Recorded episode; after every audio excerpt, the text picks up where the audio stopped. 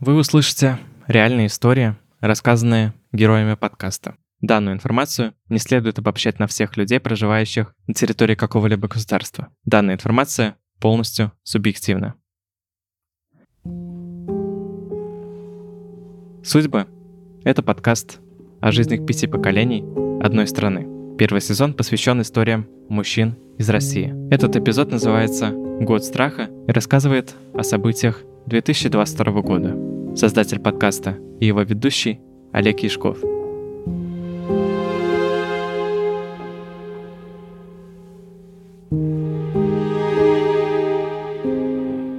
Примерно с октября 2021 года в СМИ начали публиковаться сведения о том, что на границу России с Украиной стягиваются войска, якобы на учения – Россия до последнего отрицала подготовку к чему-либо, лишь напоминая Европе и США о различных соглашениях и угрожая принять меры в случае, если НАТО сделает что-то против воли России.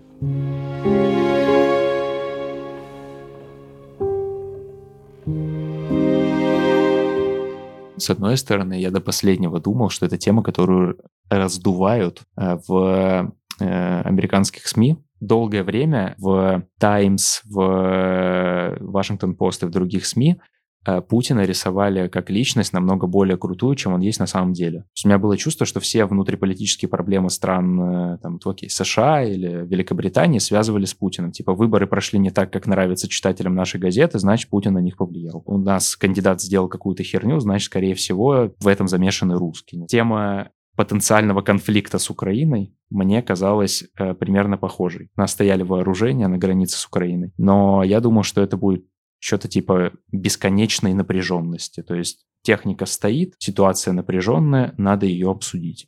Прям ощущения такого не было. До этого был и вяло текущий, и фактически замороженный какой-то процесс или попытки э, разговоров, переговоров, и Америка, Европа, Россия, Украина. Казалось, что так и будет продолжаться, и что-то будет решено.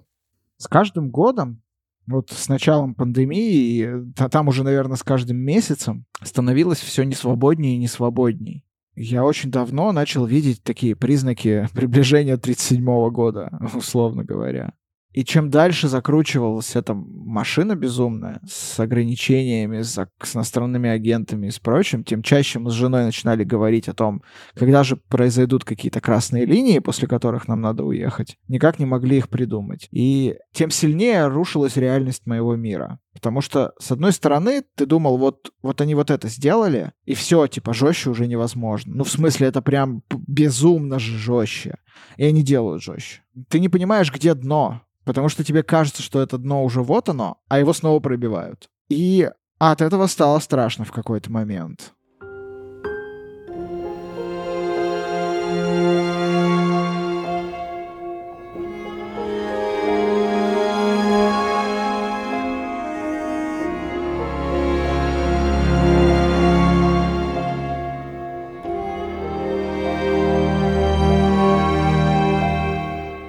21 февраля 2022 года главы ДНР и ЛНР обратились к Владимиру Путину с просьбой признать независимость республик.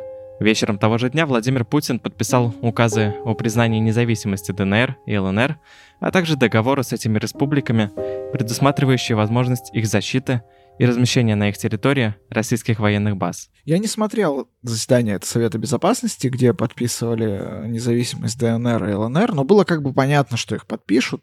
Ну, то есть я вообще не удивился, и, ну, подписали и подписали. Типа, мне казалось, что это не изменит ничего. Но вот, я не знаю, для меня это не стало каким-то сильным, э, сильной какой-то эмоцией.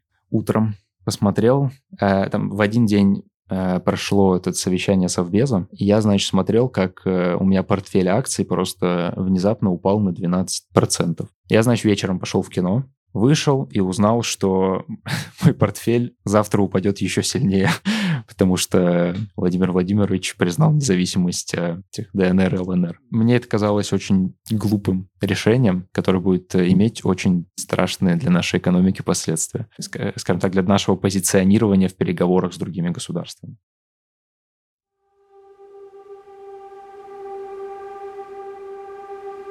Утром 24 февраля Владимир Путин объявил о начале проведения специальной военной операции.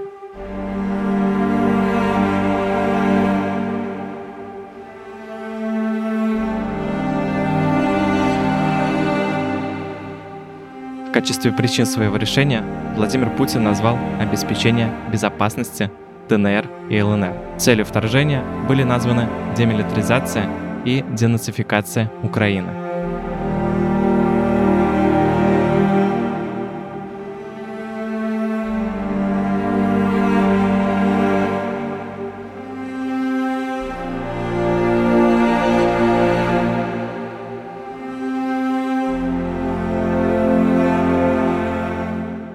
24 февраля началось в 8 утра. Я проснулся от будильника, привычно протянул руку к тумбочке с телефоном, чтобы его отключить, отключил, на айфоне выключился режим сна, и появились первые уведомления о том, что закрыты все аэропорты Юга России. Я понял, что что-то произошло, но что пока... Вот в тот момент, я помню себя в тот момент, это были какие-то последние секунды спокойствия, наверное. Э, у меня вся, весь Телеграм, весь Твиттер, все было переполнено кадрами с техникой, с обстрелами. И вот так... И этот день продлился неделю, если не две. Как бы, да, 24 февраля для всех было шоком. И работа встала, жизнь встала. Следил за этими новостными лентами, обновлял. И никак не мог поверить, что произошло. Вот. А потом, когда понял, осознал, что это вот все реально, что это все правда, что это не просто картинки в интернете. Конечно, пришло осознание того, что сейчас все будет по-другому, что жизнь разделилась на до и после, что в привычное русло уже не вернется жизнь. 24 февраля э, был первый выпуск моего подкаста. Ну, а я к нему готовился длительное время, вот несколько дней, пока все там. И вот он вышел. То есть для меня это было большое событие. Но я услышал, да, что был... И я слушал даже выступление Путина про вот эту специальную военную операцию. Ну, я был, конечно, сильно э, шокирован. И это было, конечно, очень... Э, ну, что-то немыс- немыслимое такое до этого. Я утром проснулся. У меня девушка в тот момент э, жила в Барселоне. Она поехала в Барселону в январе и должна была вернуться в июле. Первое, что я прочитал, это от нее сообщение. По-моему, она написала, что ей страшно или что-то такое. А потом я увидел новости, написал там что-то вроде, что все будет хорошо и т.д. и т.п. А мы там обменялись словами поддержки. А новости, ну, в 24 февраля у меня пока не было конкретной какой-то позиции, у меня были просто эмоции такие немного приглушенные, потерянные, скажем так. Вот э, мы читали новости, мы читали новости, читали новости читали новости. Мы не могли работать, мы не могли учиться, мы не делали с женой ничего, кроме чтения новостей. И кажется, никто вокруг нас больше ничего не делал. Даже на работе реально всем было плевать. Ну, то есть, потому что никто не работал, потому что все читали новости. Это было безумие какое-то. Самая жуткая минута, когда я увидел эти новости первый раз, и все, что происходило потом, это просто какой-то поток кошмарного бреда, я не знаю первую неделю вот я смотрел эфиры, но у меня не было вот этого бесконечного дум-скроллинга, потому что я очень сильно устал от новостей из-за того, что очень активно за ними следил где-то с 8-9 класса. Э, я выработал для себя удобную систему работы с новостями. Я просто подписался там на пару агрегаторов и на пару СМИ. Я не читаю экспертную аналитику по каждому действию в Украине, потому что мне это кажется бесполезным. Ну, это, конечно, любой, любые военные действия — это трагедия со, со всех сторон. И то, что люди страдают. Ну, понятно, военные, конечно же, жертвы среди военных. И это очень трагичная история.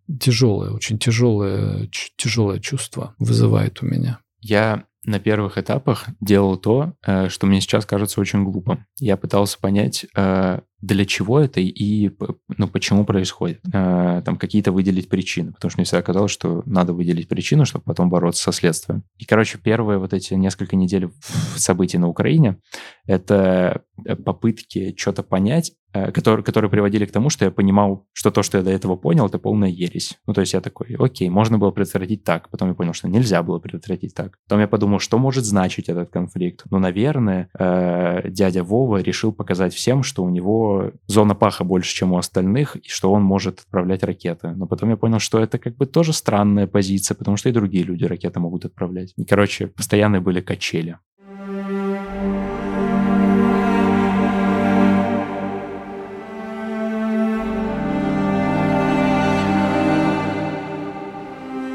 Действия России резко осудили большинство государств мира и влиятельных международных организаций. Резолюция Генеральной Ассамблеи ООН осудила действия России, признав ее государством-агрессором. За резолюцию проголосовала 141 страна мира. Часть жителей самой России ощутили на себе вину и ответственность за происходящие события, но при этом фактически были бессильны в попытках что-то изменить.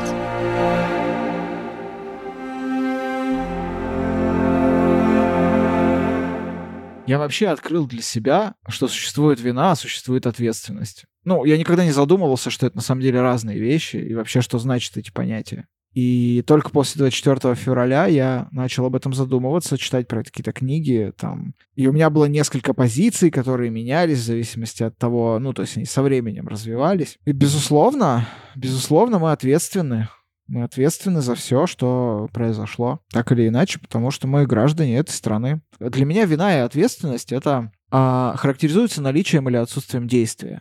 Ну, то есть вина — это пассивная эмоция. Это когда ты виноват, я виноват. И все, и стоишь, пустив голову. Ответственность — это когда ты ощутил, что ты должен что-то сделать с ситуацией, хоть что-то, хоть самое минимальное, то, что от тебя зависит, потому что вот, ну, ты, ты как бы вправе, ты, ты ощущаешь необходимость делать эти действия. Вот это и есть ответственность. Ответственность побуждает к действию. Вина, вина тормозит, э, вина загоняет депрессию я не чувствовал вины. И мне кажется, что все... Мне тогда казалось, что люди, которые пишут о том, как они во всем виноваты и как им из-за этого плохо и печально, это люди, которые пытаются ситуацию катастрофическую для других людей сделать ситуацией про себя. То есть не им плохо, потому что они под завалами, а мне плохо, потому что я виноват. От того, что ты виноват, ничего не изменится что-то изменится, если ты просто скажешь, я это не поддерживаю, я хочу, чтобы это закончилось. Я там, не знаю, возможно, я предлагаю сделать то-то, то-то. Но я понимаю, что предлагать в такой ситуации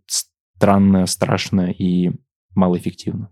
Я, я знаю, что на это повлиять вот я лично э, не могу, но с украинской стороны, ну, потому что было много знакомых, там звучали постоянно призывы, ну, а очень часто и обвинения вот именно в коллективной вине, если э, правитель что-то решил делать, и это воспринимается негативно, значит, виновата вся страна. То есть все, все э, жители. Я размышлял об этом, и я отказался от, принимать такую точку зрения, не согласен с э, тем, что это коллективная вина мы не стреляем, мы, мы не посылаем ракеты. Вот мы, и мы как личность, я как личность, я не посылаю. Ну, я могу молиться, я могу сострадать. Мы помогаем беженцам, в своем доме принимаем беженцев, которые, кто-то из них едет в Европу дальше, кто-то остается здесь, в России, в пунктах временного размещения. Э, это да. То есть обездоленным людям помогать мы готовы. Но вот э, по поводу коллективной вины, ну, я не принимаю коллективную вину.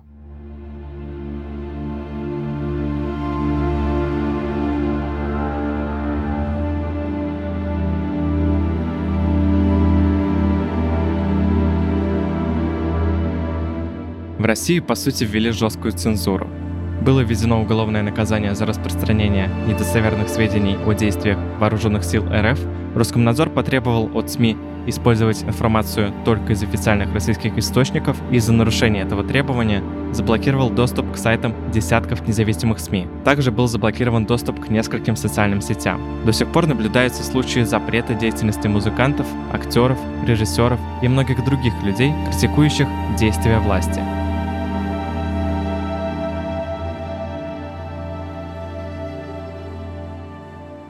Вот э, блокировка всех этих ныне запрещенных или полузапрещенных соцсетей я отнесся в принципе никак, потому что я ими не пользовался. Я со- соцсетями вообще в принципе не пользовался, поэтому когда все это ушло, как, когда начали блокировать, ну, мне в принципе как-то вот так вот. Ну, нет и нет.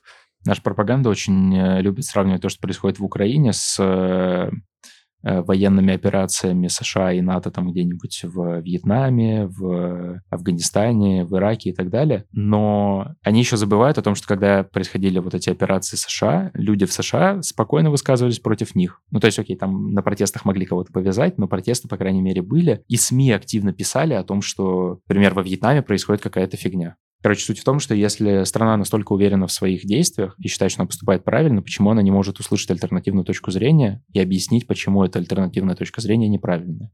Э, я понимаю, что эту ситуацию не получится менять через образование, через СМИ, потому что все попытки будут просто блокироваться. Мы старались э, говорить намеками, старались не произносить какие-то запретные слова, которые запрещено произносить, не выражать свое отношение к ситуации в публичных чатах, потому что это стало опасно в России. И у нас в чатах были люди из Украины, из других стран. Было очень странно наблюдать, как они пишут свое отношение открыто, а мы ничего не можем им сказать. Ну, потому что нас-то могут посадить, а их-то нет.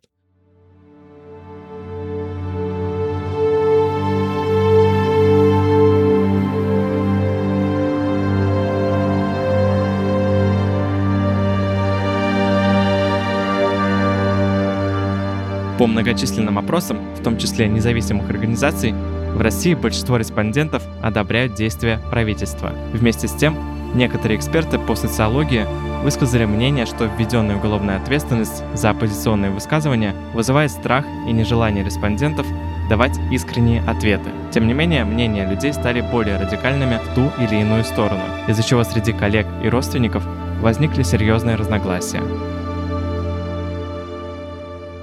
Из-за того, что я все-таки я пастор, ну, Бог призывает верующих людей быть миротворцами. Конечно, церковь, она состоит из людей, а у людей разные есть э, мнения. И есть э, такие ура-патриоты, и есть э, прозападно настроенные люди. И они в одной и той же церкви. Ура-патриотов мы стараемся успокаивать, и прозападных э, настроенных людей тоже стараемся успокаивать. Ну, гасить вот этот уровень э, пафоса и агрессии порой вот э, к другой точке зрения. Мы призываем людей, ну, в нашем случае, мы же верующие люди, Говорим, смотрите на Бога. Бог видит эту ситуацию. Это трагическая ситуация. Люди погибают, люди страдают. Если есть э, возможность кому-то помочь, помогайте. Я ходил, и вокруг меня возникали красные крестики. То есть э, человек начинает что-то такое говорить, ты ставишь на нем красный крестик, он для тебя исчезает. Все, он умер. Мне не нравилось общение примерно со всеми на эту тему, а, потому что с моей девушкой мы могли что-то обсуждать, мне было с ней интересно, потому что она учится на международных отношениях, и было круто, что есть возможность получить мнение еще и преподавателей международных отношений, которые преподают в Европе. А с остальными людьми мне было не то, что неинтересно, мне нет, ладно, окей, мне было неинтересно общаться, например, со сверстниками, потому что, ну, просто понять, что когда человек умирает, это печально, и нужно делать максимум, чтобы минимум людей умирал, я могу и сам. У меня есть страх, что человек мне скажет, что он это все поддерживает. Я не смогу больше общаться с этим человеком, так как я с ним общался прежде. И я их не смогу переубедить. У меня с родителями э, общение про политику немного съехало на нет. Они все еще пытаются, короче, смотреть на причины и на следствия. Э, игнориру... Э, они говорят, что им жалко людей, но что есть вот какая-то там большая цель и так далее. Мне такая позиция не нравится, я не хочу ее слышать.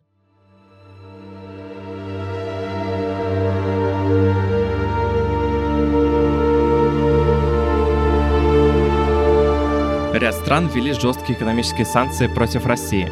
Уже к 7 марта Россия стала мировым лидером по количеству наложенных санкций, обойдя по этому показателю Иран. Огромное количество компаний из Европы, США и других стран из различных отраслей приняли решение о прекращении работы в России, включая поставки продукции и оказание услуг.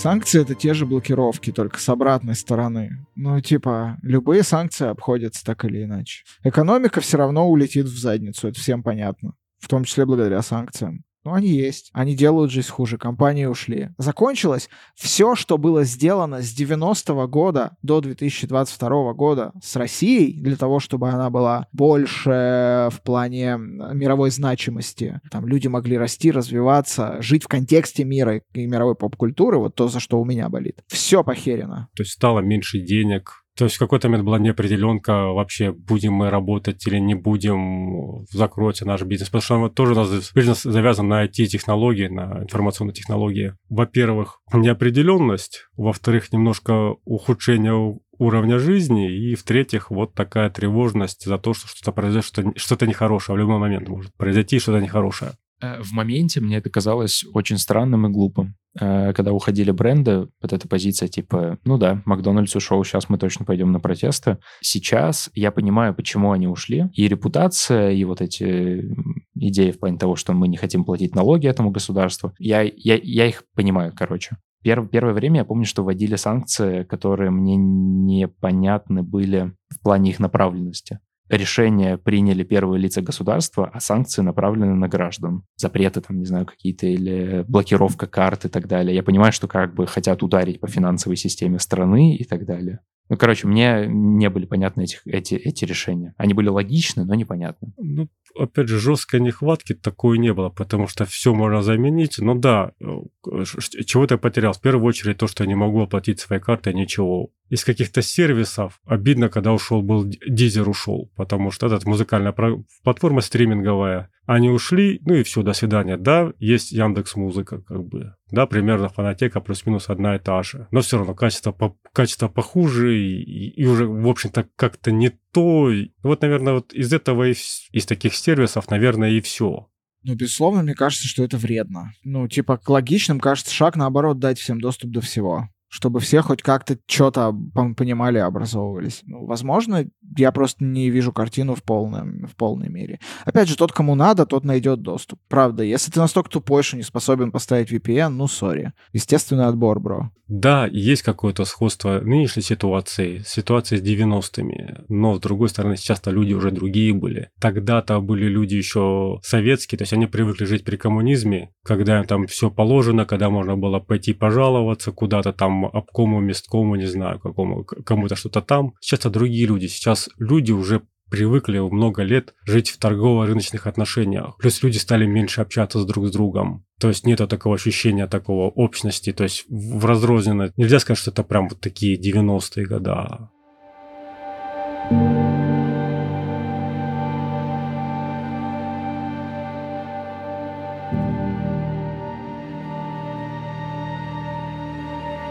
21 сентября 2022 года Владимир Путин объявил о проведении в России частичной мобилизации. По словам министра обороны РФ, призвать планировалось 300 тысяч человек, имевших боевой опыт.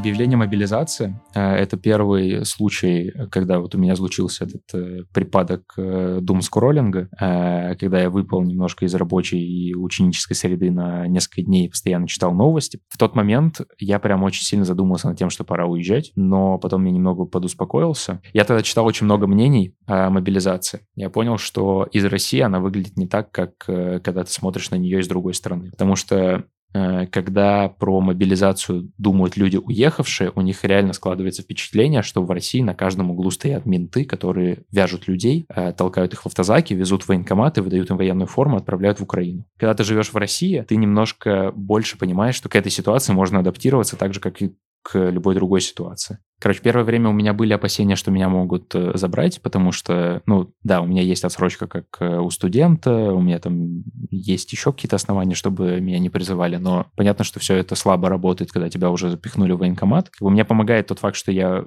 я могу в любой момент достать студенческий билет в метро, и меня, и меня с большой вероятностью не будут после этого трогать. Тем не менее, я понимал, что меня могут э, как-то повязать и привлечь. Я думал, что надо уезжать. Э, в ВУЗе учился бы удаленно, сдавал бы какие-нибудь работы по договоренности с преподавателями. Даже вступил в э, редколлегию, которая писала петицию руководству вышки, чтобы студентам разрешали в индивидуальном порядке учиться онлайн. Мы работали над этой петицией, очень аккуратно ее составляли, а потом ее слили в пропагандистские телеграм-каналы. Сначала ее запостила Ридовка, естественно, извратив вообще полностью текст, написав, что мы угрожаем вузу отчислениями. Потом это репостнул Соловьев. Вот, короче, план был такой. Ну, под, под мобилизацию, в принципе, да. По, по, по большому счету подбадаю, потому что как бы по возрасту я не знаю, там, потому что по возрасту как так сяк, а военно-учетная специальность у меня подходящая. По мобилизации, когда слушал, конечно, тоже был шок. Первые пару дней ходил вообще непонятно, что, как и что, тем более вот на фоне тех новостей, когда хватали вообще всех, без разбору, чуть ли не целыми деревнями увозили. Это, конечно, было страшно, жутко, непонятно, что происходит и как на это вообще реагировать. Но потом, когда немножко все улеглось, вот эта вода усела, мутная водичка, уже стала что-то проясняться. Как я к этому относ... А, отнесся? Да очень просто. Пришла бы повестка, пошел бы вообще как бы я бы не стал бы бегать, теряться, ну нафига оно мне надо. И вот те люди, с которыми я общался, вот моего возраста, они примерно так же и думают. Ну придет повестка, пойдем, не придет, не пойдем. И, и так у меня было очень много возможностей умереть и в 90-е годы, и потом во время всех этих командировок и, и всего-всего. Масса возможностей есть, и я в этом плане фаталист, наверное, в том смысле, что если тебе суждено вот оно, то ты в огне не сгоришь. То есть, что смерти бегать, что это самое? Мобилизация — это очередное пробитие дна. Я не, не думал, что они настолько далеко зайдут, но они зашли. Кажется, было очевидно, что ее объявят. Причем было очевидно давно, просто это постоянно откладывалось. А, я еще, на самом деле, с мая ее ждал. И когда ее объявили, первая эмоция была «Боже, бегите». Мы пришли во все чаты, начали просто как безумные орать. Люди, бегите. Вот прямо сейчас. Продавайте все, покупайте там билеты и сваливайте. Мое отношение к ней не поменялось. Я до сих пор хожу по чатам и как безумный ору. Люди, бегите. А люди вот у людей отношение поменялось. Люди думают, что они могут пересидеть, люди думают, что у них есть какая-то там бронь, какая-то там аккредитованная IT-компания, хотя все это не работает. Поэтому я до сих пор э, стою, смотрю на всех этих людей, и они для меня как будто бы ногой застряли в... на переходе через ЖД-пути. И на них несется поезд. И я им говорю, снимайте ботинок, идите сюда бегом, поезд едет. А они стоят и говорят, слушай, ну знаешь, вообще по статистике всего полпроцента людей погибает под поездами. Ну и какова вероятность, что меня вообще вот может сбить поезд? Да и смотри, сколько еще до него расстояния. Если он сейчас затормозит, он до меня должен остановиться теоретически. А я просто стою и ору, чувак, беги. И он мне в ответ, знаешь, вот ты без аргументов просто орешь. И ты думаешь, я что, буду больше тебе доверять из-за этого? Наверное, вот я не буду принимать решение такое, о котором ты мне говоришь, потому что ты как-то неправильно его до меня доносишь. Нет, люди остаются, люди продолжают. Это их выбор. Я в какой-то момент перестал вкладывать ресурсы в них. Я начал помогать тем, кто может уехать и хочет, а те, кто не хочет, для меня тоже в каком-то смысле на них красный крестик появился. Ну, такой не красный, может быть. Потому что, ну, завтра может быть все, что угодно. Да, у кого-то работы, жены там и так далее, но такие люди переезжают, они находят новые работы, они перевозят семьи. Я как-то внутри очерствел очень сильно и перестал инвестировать туда, куда бессмысленно инвестировать. Мобилизация, она мне понятна, как, э, как действие властей. В, каком-то, в какой-то мере она была ожидаемой. Э, у меня есть э, среди моих родственников есть э, люди, которые служат на той территории, ну, со стороны России. И есть э, люди, которых я знаю, кто-то выехал из страны, кто-то вот э, негативно относится, кто-то вполне себе спокойно относится. Но у нас э, наш контингент — это все-таки верующие люди, с которыми ну, мы больше всего общаемся. И, конечно, среди них есть и молодежь, и парни, и мужчины. Вот э, такое мнение э, как будто бы э, давлеет среди верующих, что если меня призовут, то я буду ходатайствовать, и это ну, законодательно возможно, ходатайствовать о несении службы без э, ношения оружия, то есть без, уч- без принятия участия в военных действиях. То есть ты служишь, но ты не... Ну, если ты, например, по своим религиозным убеждениям ты не хочешь убивать никого, ты можешь ну, служить на, на альтернативных каких-то позициях.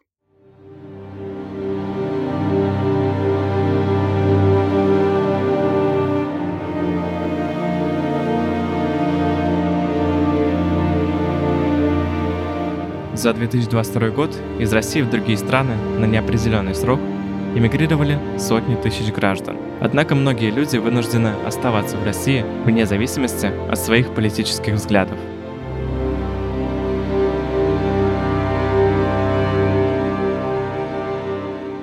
Я уехал из России летом. Это было еще довольно просто. Продали все вещи, мы собрали животных, мы доехали на поезде до Владикавказа, а там на такси переехали через Верхний Ларс. Даже без очередей, в принципе. Сняли себе спокойно квартиру в Грузии и спокойно себе живем. Дальнейшее развитие, ну, только за рубеж, только иностранные компании. Я, честно, не вижу себя возвращающимся в Россию и живущим там в ближайшие 10 лет. Может быть, я приеду туда в качестве туриста, когда там все успокоится и станет какой-то нормальный демократический режим, но у меня, правда, нет желания возвращаться и строить там будущее. Хочется жить жить в современном мире, развиваться, там, де- детей растить, как-то будущее им давать. Может быть, из-за того, что я много переезжал, может быть, из-за того, что я как-то разочаровался во всей этой системе военной и патриотической. Я не чувствую какой-то безмерной любви к березкам. Я не скучаю по березкам. Я не скучаю по там Москве. Я с гораздо большим удовольствием покатался бы по миру, посмотрел на мировые красоты, чем вернулся бы к березкам. Не очень понимаю. Там есть очень много красивых мест. Там могло бы, могла бы быть очень крутая жизнь. Особенно в туристических всяких регионах. На Дальнем Востоке вообще могла бы быть Калифорния. Но ее там не будет в ближайшие лет, я не знаю, 50. Ну, потому что это надо настолько все менять, столько денег инвестировать, и столько всего строить и переделывать, что тут несколько поколений надо. У меня нет этих нескольких поколений, я через там 30 лет, дай бог, просто типа буду закопан в землю и все. Хочется эти 30 лет прожить так, чтобы и о тебе потом люди что-то помнили. И сам ты был рад прожить 30 э, лет, а не превозмогал постоянно, как наши бабушки, дедушки, родители и так далее. По планам тут все просто. Живу одним днем. Сейчас, в принципе, можно жить только одним днем и планировать вот ближайшие 2-3 дня, потому что ты не знаешь, что будет через 3 дня. Будешь ли ты живой, что это самое, что, что случится, как случится живу и живу, и все это самое. Каких-то особых планов что-то менять в своей жизни нету, потому что нету каких-то будущего. А, опять же, дежавю с 90-х, когда у тебя нет ощущения будущего, когда нет ощущения перспективы какой-то. Ты живешь и, живешь. Проснулся и проснулся, и то хорошо. Куда-то ехать, что-то делать, я не хочу, я буду здесь жить. А там будь что будет. И это самое, как делай, что можешь, дальше будь что будет.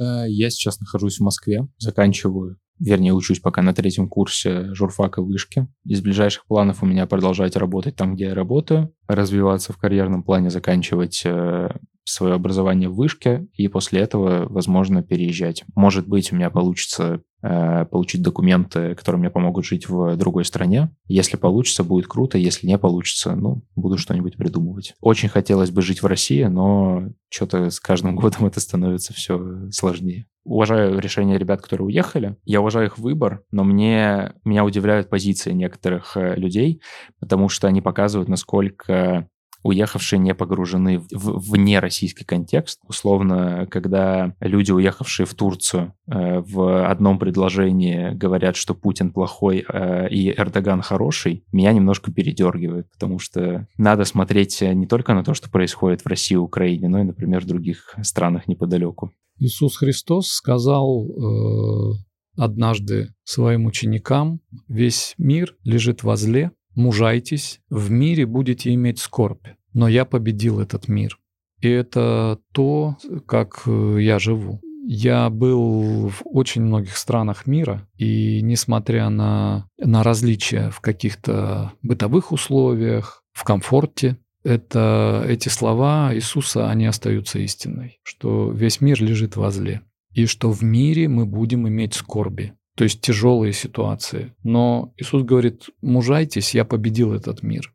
В мире всегда были, э, почти в каждом поколении э, были свои трудности, свои вызовы, свои трагедии. Попытка убежать она когда-то работает. Ну, люди могут бежать от сложностей. Вопрос не в этом у человека есть право у каждого куда-то уехать, жить э, там, где он хочет. Я не отговариваю никого, но и не призываю никого. Надо чувствовать, где ты должен быть. Меня не вдохновляет мысль, что из России должны уехать все э, верующие люди, все христиане. Некоторые люди говорят, я уезжаю отсюда, потому что здесь тяжело или здесь плохо. Но у меня мысль, я остаюсь здесь, потому что здесь тяжело, и потому что здесь э, есть много людей, которым нужна помощь.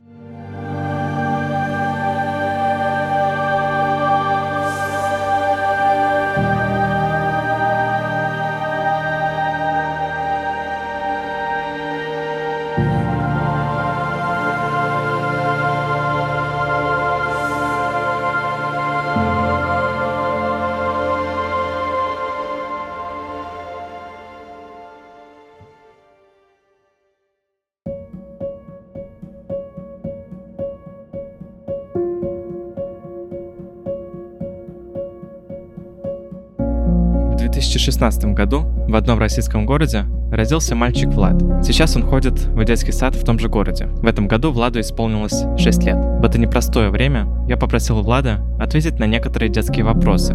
Ответы на эти вопросы напомнят о никуда не пропавшей любви и душевной чистоте.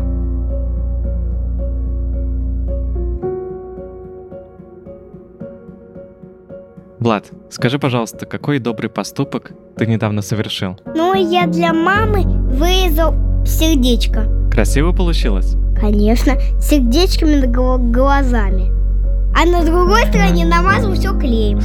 Влад, а чем ты сейчас увлекаешься? Что тебе интересно? Лева, мой друг Лева, говорил, что в этом мире существует собака XZ, Бен XZ, Брок XZ, там Леска XZ и Кубик Нубик XZ. Это все из Майнкрафта. А ты сам играл в Майнкрафт? Нет, я только смотрел по нему мультик. Понятно. Чем еще ты увлекаешься? Чем-чем? Ну, увлекался раньше, ну, видел плист приставкой, которую мне подарили. Там 180 игр. Вау, как круто. Скажи, пожалуйста, а кем ты мечтаешь стать, когда вырастешь? Хочу стать... Я еще не придумал. Директором. Ну, буду директором, наверное, в школе. Я потом... Интересно. А о чем еще ты мечтаешь? Я мечтаю, про, ну, чтоб про меня написали даже фильмы, мультфильмы, радио. А вот чего ты хочешь прямо сейчас? Хочу, хочу, хочу, хочу. Хочу, чтоб мой папа приехал из Казахстана. Я видел, как папа магию делает. Мой папа, он даже может оказаться на море. Сальтуху научиться хочу делать, сальтуху. Хочу себе ну, такую, ну, такую магию, чтоб я себе мог сделать все, что пожелаю. Влад, позволь задать тебе последний вопрос. Какими качествами должны обладать люди? Ну, качество, то, что, ну, они нужны вежливые. А со злыми я вообще даже не общаюсь. Не просто на них наплевать.